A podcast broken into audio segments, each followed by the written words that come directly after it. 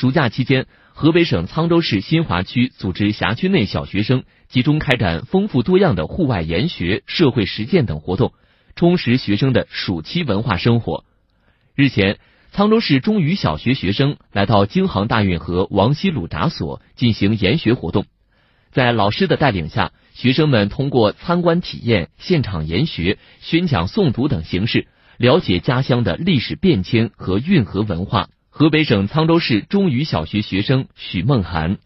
今天我学到了很多书本上学不到的知识，同时我也感受到了丰富的运河文化。今天又是个满载而归的一天，期待着下次户外研学活动的到来。河北省沧州市中语小学校长王丽红：其实孩子们在参加这种社会实践活动当中，最大的益处就是能调动他们的多种感官，提升他们的参与感，让他们在真实的情境当中去感受家乡的历史文化。